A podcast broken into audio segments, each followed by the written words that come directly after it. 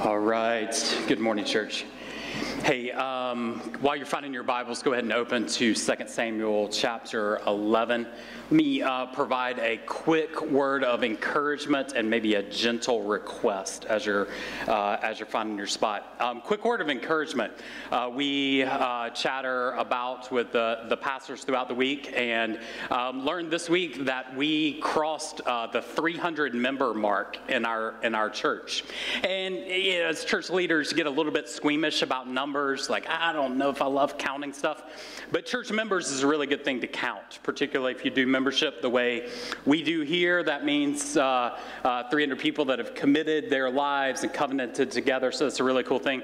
Our church history is a bit uh, circuitous and uh, it's uh, unclear when to start counting as a church. But at least in the recent history uh, of our church family, that's, that's more members than we've ever had.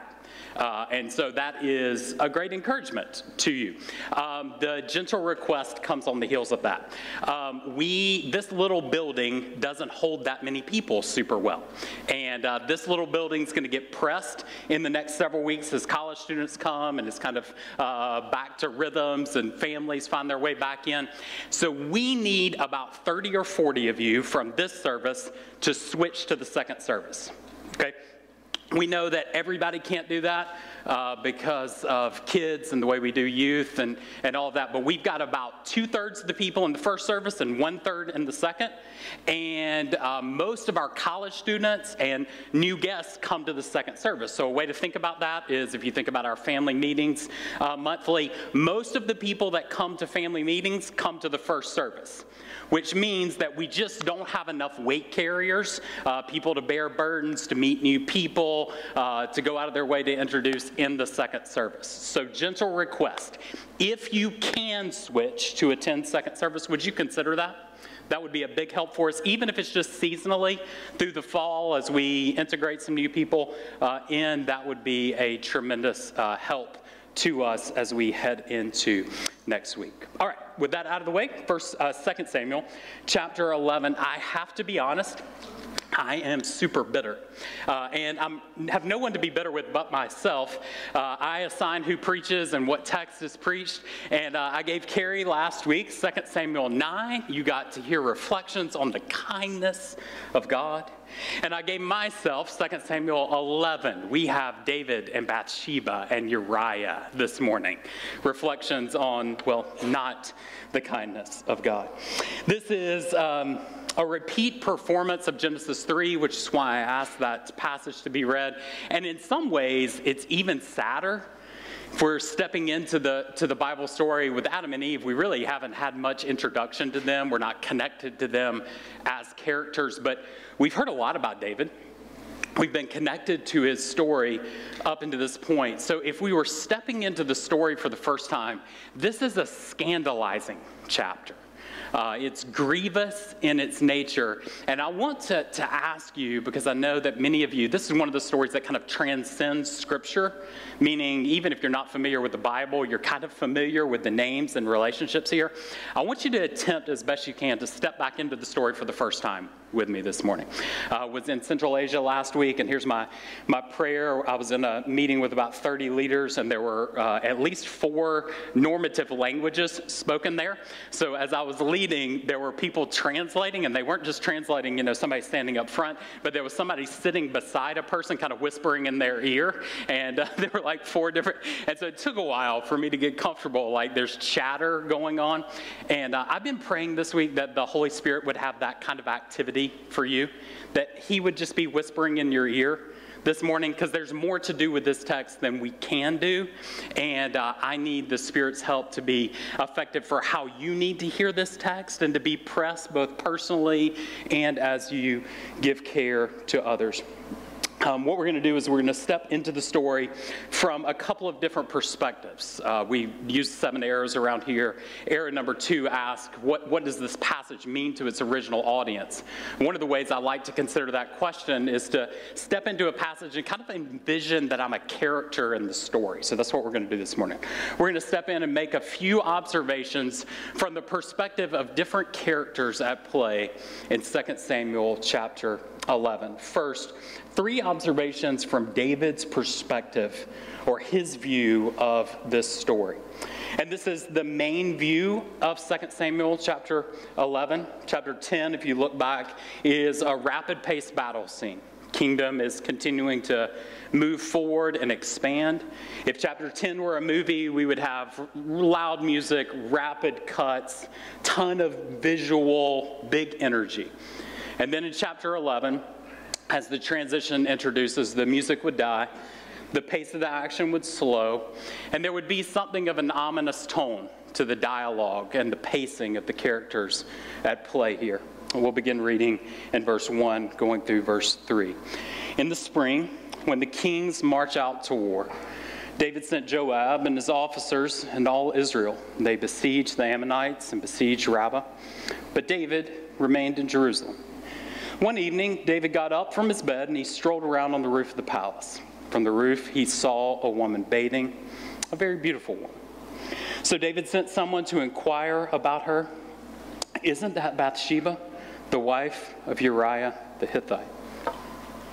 The introduction here often gets pitted as a contrast between the army's activity and David's passivity. After all, perhaps the gripping phrase here of those first three verses is David strolling around on the roof, right? That's the way I've titled the sermon. He's strolling around on the roof of the palace at the times when the king are at war, or kings are supposed to be at war. He's supposed to be fighting and he's not. He's supposed to be an example for the people and he's not. You know, after all, idle hands are the devil's workshop, right? So the phrase goes. However, I'm not sure that's the best contrast. Because as I read First or Second Samuel 11, the language isn't passive at all. It's actually an incredibly active chapter. David gets up, he strolls around, he sees someone he wants, he sends someone to inquire about that someone, he gets her, he sleeps with her, he tries to clean up his mess, and then he kills a man. And notice in verse 3, the text places this one. David knows full well what he's doing. This isn't accidental. He can, he can place this lady. David is not a passive victim in chapter 11. Instead, first observation from the text David is incredibly active in the wrong areas. David applies his activity and he directs and harnesses that energy towards sin. He channels a ton of energy in the wrong direction, devoting time and attention to getting what he wants. Now, the story is interestingly void of any commentary on motives. In fact, that the conclusion, or kind of the ethical conclusion, is saved all the way to verse 27. We don't see it interspersed throughout. So it's unwise, since the text doesn't give us a ton of motives here, it's unwise to draw a ton of conclusions. But I want you to notice off the top, this happens at a time when things are going really well for David. The kingdom is expanding, things are really good. He's at the top, his star is rising, things are good for the kingdom. And, and, and I do think there is a lesson there for us. Perhaps a critical time to be on your guard, to, to watch out is not when you hit bottom, but when you hit top, whatever your top is. These seasons provide a unique opportunity for Satan's attack. And I want you to notice in verses 1 through 4 specifically how David, in contrast to what Carrie taught from chapter 9, how he personifies Satan here. Notice 1 Peter is going to write it this way Your adversary, the devil, is a roaring lion prowling around. He's looking for anyone he can devour. David is prowling around on the rooftop, seeking someone to devour. And that's just what he does. One commentator uh, writing about this text writes The action is so stark. There's actually nothing but action. There's no conversation, there's no hint of caring or affection or love. David doesn't call her by name, he doesn't even speak to her. At the end the encounter, the, the encounter she is only known as the woman. The verb that finally counts is that she conceived. But the most telling verb of this passage is he took her. This is what sin does. Sin takes, it's active in taking, and as this text will prove, it always overpromises and underdelivers. And this, friends, is a note about our human composition people, we'll just use the term energy, you and I are loaded with a ton of energy. And this is energy designed for, for, us from God, energy to image Him in the world. And we have the ability to harness that energy to do all sorts of good, to make the world a better place, to love God, to love others, to meet needs, to bear burdens, to lead families, to make money, to give money away. Or we can redirect, rechannel that same energy to do all sorts of evil and destruction. The story of David in 2 Samuel 11 is a case study that testifies to the fact that humans, and your story likely, have consistently chosen to harness, redirect our energy that was meant for good to do all sorts of evil. And even Christians, those forgiven of their sins and indwelt by the Spirit of God, have the potential to be active in areas that bring destruction. Which leads to an application point for us. One of the best means of fighting sin in your life and in mine is to apply ourselves wholeheartedly to do good in the world. To give ourselves away, our time, our attention, our energy, to harness that and to channel it to do good. The prowling nature of sin can surely be applied to sexual sin, but the same can be said if you redirect your energy to workaholism, to financial security or greed. Think about how often you're tempted to harness your energy towards anger and bitterness and relational strife, to ruminating on how you're going to get even rather than directing that energy to prayer. Given space, humans tend to fill the gap with ungodliness. So apply yourself wholeheartedly to do good in the world. David doesn't, and it cost him. Verse 4. David sent messengers to get her. She came to him, he slept with her. She'd been purifying herself from her uncleanliness.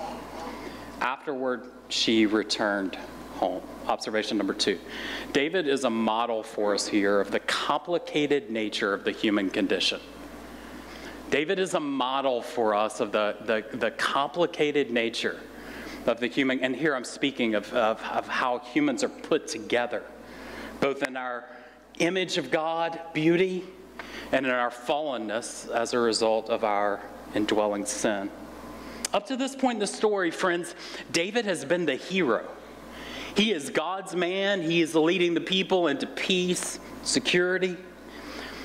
But the Bible doesn't let us get very far with the hero status applied to people, does it? I mean, it's interesting. We're not told a timestamp on this in the spring when the kings go to war is all we're given. But isn't it interesting that the narrator chose to put chapter 9 and 11 side by side? I mean, remember back two chapters. This is 2 Samuel 9.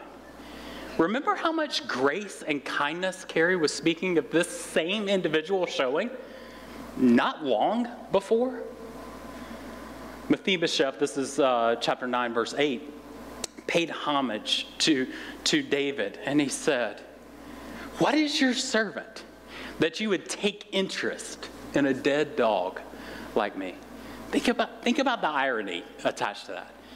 He took interest in showing kindness, and in chapter 11, he takes interest in a bathing woman. Even in chapter 10, David is intent on showing kindness. He's looking out for the Ammonite. I mean, he doesn't even necessarily have to do this. It's like super abundant kindness that David is showing. So, in just the span of a few chapters, one for good, the other for evil. I mean, this is this is the anti-Hesed chapter, isn't it? Uh, I mean, it's whatever the opposite of loyalty and love that Carrie was speaking about last week. Such a great man do horrible things like this? I think one of the motives, one of the means of that question is to press us to see that the, the, the Bible is fundamentally a hero book about God. It, is, it is not holding up the, it consistently knocks the shine off of human leaders. Not just some leaders, but every single one of them. Abraham's a liar and a schemer. Moses is a murderer. Peter consistently lies. But time and time again, we step into a story of people who are conflicted within themselves. Is that not good news for you?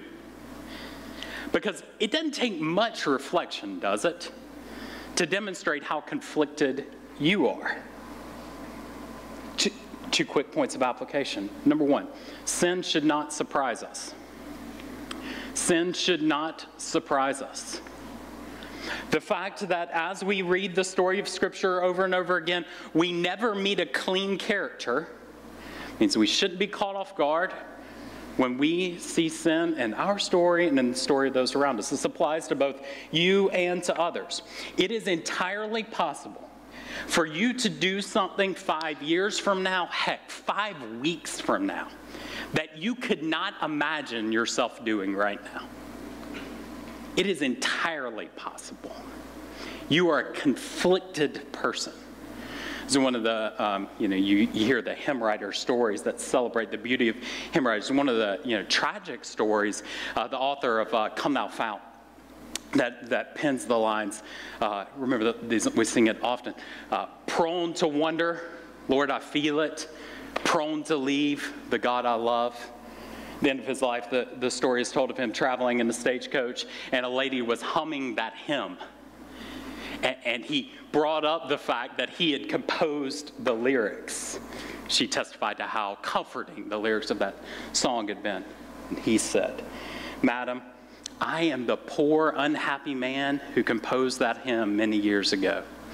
And I would give a thousand worlds to feel the feelings that I felt back then. Right? That he, the trajectory of his life led him to prone to wonder, Lord, I feel it. And the same can be said of you if you're not careful, and for others. Hang around the church long enough, and you're going to experience the pain of someone that you look up to right now, letting you down. People here are going to do really foolish things. And when they do, we should step into those stories through the lenses of Genesis 3 and 2 Samuel 11. They are stepping into a long family history of people who have known such sin. Therefore, rather than discarding them or assuming they are somehow the scarlet one, we should love them. We should pray for them. We should pull them close. We should strive to help. And then, second quick point of application somebody other than you has to do something about your sin.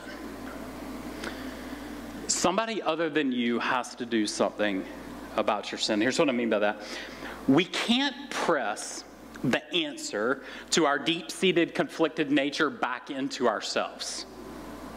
The solution can't be merely, well, try harder, clean up the, the mess.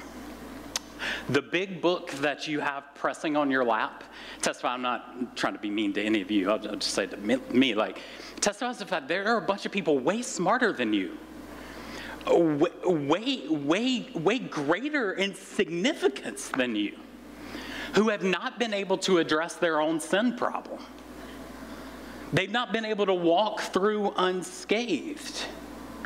They've tried and they failed. Christianity presses us outside of ourselves, as the name testifies, to Christ. We need a solution outside of our conflicted nature to do something about our sin. We need, as Paul will later pray, his power to work powerfully in us if we're going to do something about sin. We need a God who will pay the price for the sin that we have committed and we need a, a God who will indwell us with his spirit and empower us to fight sin and pursue holiness. Verse 5 The woman conceived, and she sent word to inform David I am pregnant. David sent orders to Joab Send me Uriah the Hittite. So Joab sent Uriah to David. I'll just quickly uh, put my toe in this because I think this is the most obvious observation about this. Some of you know what happens in chapter 12. Uh, I'm going to hold that for next week because this is just more, more of a sermon than I can preach. So I'm going to hold the kind of conclusion um, for, for next week. For now, I just want you to focus on the tragedy of chapter 11. And here, the parallel to Genesis 3 is obvious. The sin described is described in just a few verses, but the snowballing nature of the rebellion spells out the entirety of the chapter. Now David has to clean up his mess. So, so as we've said, sin leads to more sin. The observation is that David's sin has real consequences. David's sin has real consequences. It starts small. He's strolling on a roof when presumably he should be with the, the army in battle. It grows. Sexual sin with someone who is not his wife, who he knows is married to another. Gets her pregnant. It grows. He's been lying and manipulating, attempting to cover. And then he kills a man. David's sin is great. And the implications of that sin are great as well. And those implications will not go away merely because of what we see happening in chapter 12. There are still very real, real implications for the folly of this chapter. There will be lasting implications that stem from chapter 11. They're going to last for the rest of David and Solomon's life, and in many ways, they're going to color the remainder of the Old Testament. This singular episode has a cascade of consequences that once unleashed, David can't put it back in the box. Which then the application for us we have to be vigilant in our fight against sin. We have to be vigilant in our fight against sin. Friends, it is, it is very real and possible for you in momentary uh, uh, folly to do great harm, to destroy a marriage, to blow up your family. And those are consequences that we must not, particularly on the preemptive end of that, just shrug at. I mean, after all, everyone's doing it, right? My sense of lesson there. Even Christians, man, we're prone to, to like uh, uh, complacency in these areas. May the familiarity that you have with 2 Samuel 11 continue to remind you this is serious business. As Paul will uh, unapologetically renounce, we can't continue to sin so that God's grace may abound. We must be vigilant in our fight against sin. And it's important to live in this tension. Yes, there is a universal human that sin must not surprise us. And yet, the Christian has a responsibility to put sin to death, to fight with his power at work within us. You are not the victim of some outside thing called sin that is warring on you.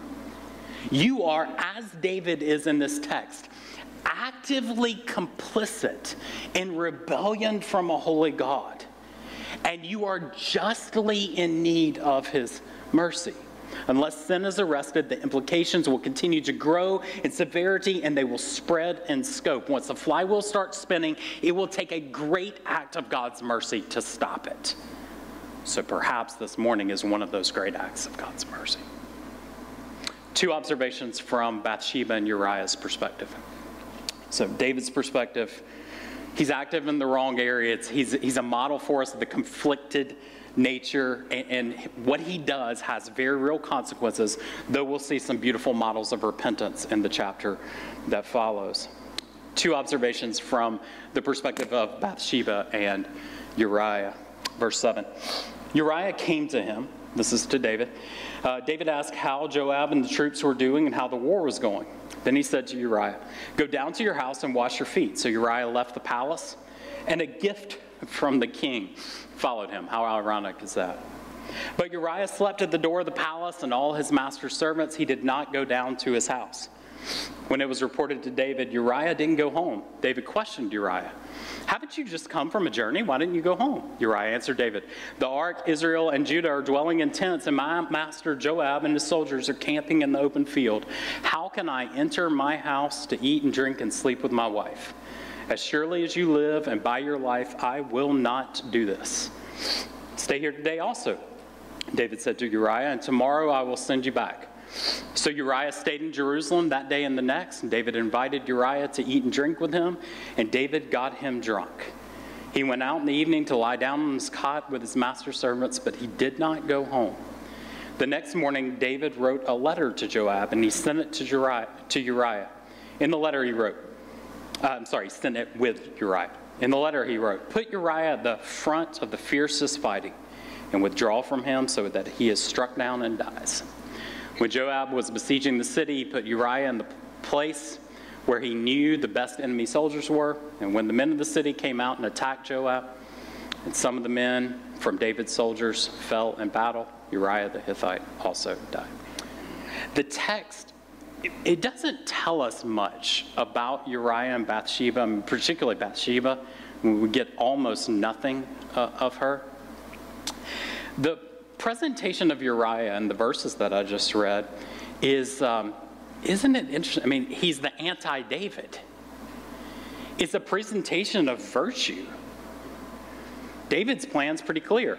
I'm going to get him to go down to his house. I'm going to get him drunk. He's going to sleep with his wife. And then I can pawn this whole thing off on him. But he, in contrast, he won't go down to his house and stroll on the roof. He won't even sleep with his wife, which was a wartime commitment, 1 Samuel 25. We're not gonna, we're not gonna do this. While we're in battle, we're not going to. And verse 11, I mean, let your eyes rest back there. I mean, verse 11 should have arrested David, shouldn't it? I mean, what a statement. There's no need for Nathan's words in chapter 12 when you get verse 11 how much more should the king not be able to do the things that Uriah mentions there? But Uriah is so virtuous that David can't take him out easily. So finally, he has to, to more overtly kill him. And he does so in this underhanded way, ordering him to the front lines of battle. Interestingly, his sin has implications for Joab, who commits sins of deceit here. And Bathsheba, even less is said of her. We get a couple of words. And there's been a lot of conversation in recent years about whether or not, like, do we do we say uh, Bathsheba's complicit in this act? Right after all, she was bathing naked on the the rooftop, full view of the king. Others say no. Mm, actually, go further. This wasn't merely an act of sexual sin, but this is rape. Right? This is uh, David using his position and power to take what he wants by force. What's worth noting is that this conversation is not front and center to this, to this passage. In just a couple of chapters, we're going to see a story that's actually much more difficult. Uh, a story that's clearly described as rape, the Amnon Tamar episode. Had the author wanted to say that's what David did, I think he could have in the text. And had the author wanted to blame Bathsheba for David's actions, like she was somehow complicit, he could have done that as well, but neither of those happened. What we see from Uriah and Bathsheba's perspective is this they suffer for David's sins. This is the simple conclusion of the text. This is a straightforward conclusion. Uh, however, we want to assign motives here.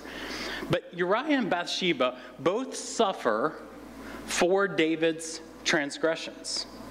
The narrator presents the story through the consequences they encounter at the hands of David. Though he uh, attempts, look, mean, verse 7, he attempts to show, like, I'm, man, I'm super interested in the war here, really concerned about it. He's actually the one bringing discord and pain relationally. So she's pregnant. She experiences the shame and disgrace that comes from that. Joab, as I mentioned, plays the middleman for murder. Uriah gets killed, though he longs to fight. Whether they're passive victims or active in some way, we're not told. But what we are told is that David's sin has clear consequences for them. Point of application. We must give heed. We should consider the scars that our sin leaves in the lives of others. one of the God given means of arresting us in our rebellion is to consider the implications of our sin on those who experience the shame or disgrace due to our actions.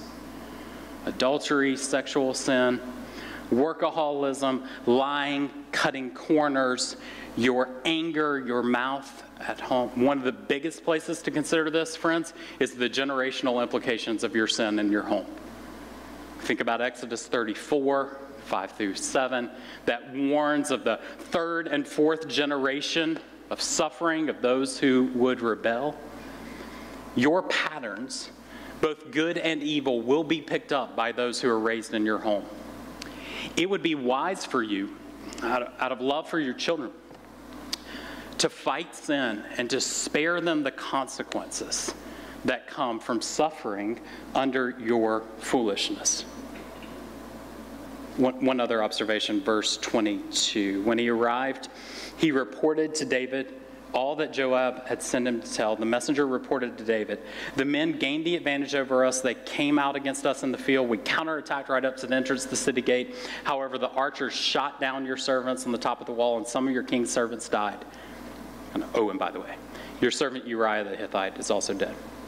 David told the messenger, Say this to Joab, don't let this matter upset you. Good grief.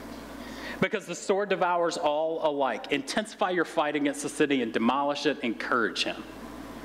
When Uriah's wife heard that her husband Uriah was dead, she mourned for him. The time mourning ended, David had her brought to his house. She became his wife. She bore him a son. However, the Lord considered what David had done was evil. This is an, as the, the story moves to the conclusion. David, it seems from 27 forward or 23 forward, is he just wants to get on with it. Like that, I mean, if we're kind of reading between the lines here, he just wants to move forward, perhaps uh, most likely, so he can appease his conscience. I mean, if we think about how we respond to our own sin, this is the. I mean, let's just get get. I, I don't want to reflect back on all this chaos that's come. Let's just move on. And he's speaking here, presumably on, you know, he's the king. He's he's advocating for what God would would have. It would seem. Verse 20, keep fighting. Don't be discouraged at the cost. Demolish the city. Right. Bathsheba, come back to my house now. This time to stay. I'm going to make you my wife. We're going to get over the time of mourning for your husband's death, uh, happily ever after, or so they say. But verse 27, man, what a strong note of contrast here. God's view, and man, I think this is super instructive for us. I mean, God's conclusion, the whole episode was evil. It's interesting. We got 27, 26 verses up to this point, and we haven't had this kind of ethical interchange. I mean, eh, we're not seeing uh, motives assigned. We're not seeing uh, statements, even parenthetically, of this is out of bounds. Then we get to the, this note of conclusion. David wants to move on, and God's verdict of this whole episode is dude, that was evil. That was evil. Notice the contrast. Look at verse 25. He tells Joab, Don't let this thing be evil to you. and then God ends with the, the statement, No, but, but it actually was. Like, not the, the fighting and the, but this whole ethical thing, from God's perspective, was, was evil.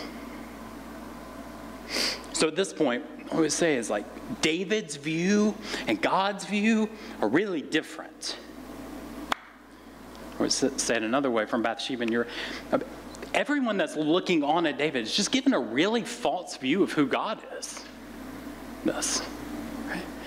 Given a really false view, false picture. And it seems kind of simplistic, right? But what God calls evil, they're just kind of, he's wanting to move on through.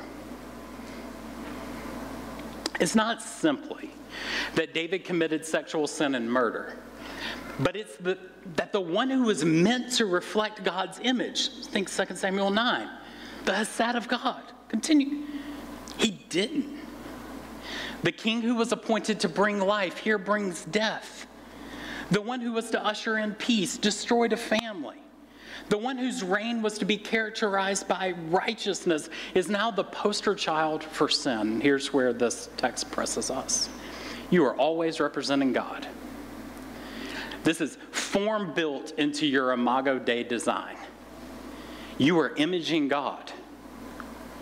We're, this, this is who we are. We can't stop imaging God. So we're either rightfully reflecting God's image or we're not. We're wearing the name of Christian. Other, like, others are taking up their assumptions about God based on what they see in Christians. People are translating their understanding of God through us. And when you think about it negatively, um, some of you have suffered under the hands of abuse from a father, and you know the giant uphill slog it is to retranslate God as a loving father after you've experienced father at the hands of somebody that's evil. Positively, friends Perhaps the greatest evangelistic practice for you is to rightly reflect the image of God such that what others see in your patterns of life and behavior are painting a clear and good picture for them. Super cool to think we're translating God in 2 Samuel 9. Super convicting in 2 Samuel 11. What would be true of your life's practice right now? People getting a good picture or a false one? Finally, one quick observation from God's perspective. I mean, I wanted to end there, and now, ah, that's just too negative. So we're to put our toe in the water of chapter, chapter 12. I told you I couldn't do it. But notice how chapter 12 starts. So the Lord sent Nathan to, to David. This is, um, remember Genesis 3, the back end of what Teddy read? Right? Uh, Adam Eve ridiculous, their sin. Uh, verse 9, God ca- calls out to them in the garden, Hey, where are you? I mean, wouldn't it be weird if the Bible was a three chapter book? Right? The story just stopped in Genesis 3. In a very similar way, wouldn't it be odd if David's story, I mean, we've just been talking about these covenantal promises, and now the story stops one observation from God's perspective sin will not have the final word. Sin will not have the final word. God is entirely warranted uh, to take David out on the spot here, to render the covenant promises obsolete but the fact that this story continues, the fact that David doesn't die after uh, the sin with Bathsheba, the fact that he doesn't die in the middle of lying and conniving with Joab, the fact that he's not killed on the spot as soon as Uriah dies, the fact that this story continues testifies to the fact that David's sin would not have the last word. That God's promises to David would superimposed, would, would be greater than the sin that he has committed. And, friends, just a note of, of application for us, and we'll pick up this thought. Like, your Bathsheba episode doesn't have the final word for you either. I mean, isn't there temptation to think that way when you've blown it? Like on the backside of that, particularly in those immediate moments, particularly you get busted, to say, this is going to be definitional for me. David's story testifies to God's grace being greater than David's sin. And in the very same way, your Uriah and Bathsheba episode, because we've all got them, does not define your life either.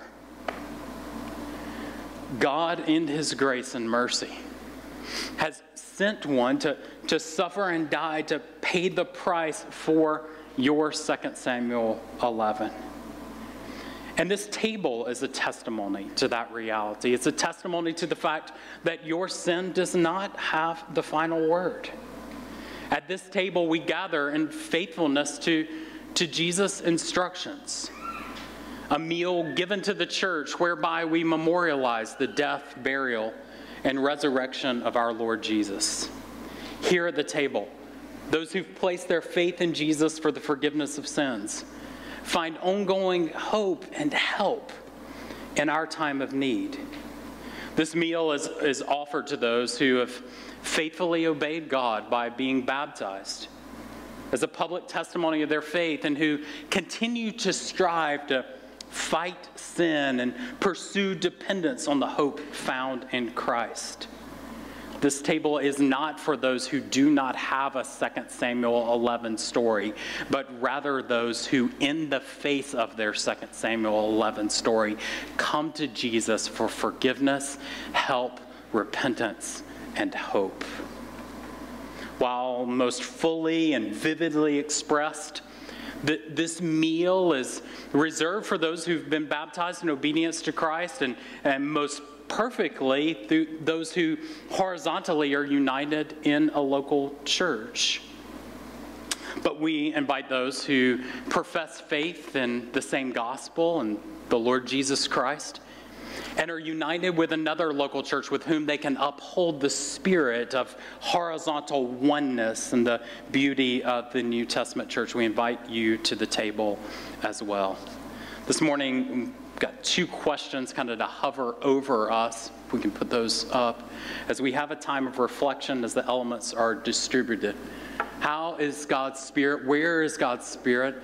Challenging you to recognize patterns of 2 Samuel 11 at play in your own story. Where do you, you need to, to, to put a rod in the flywheel, as it were? And then how can you pray for others in light of the suffering, the consequences, the implications of these stories uh, in their lives. Me allow those questions to uh, land on us as we reflect. I'm going to invite Walker and um, the leaders to come. We'll have some time of uh, quiet reflection. Servers, you guys can go ahead and begin to distribute the elements, and then we will take the elements together in just a moment.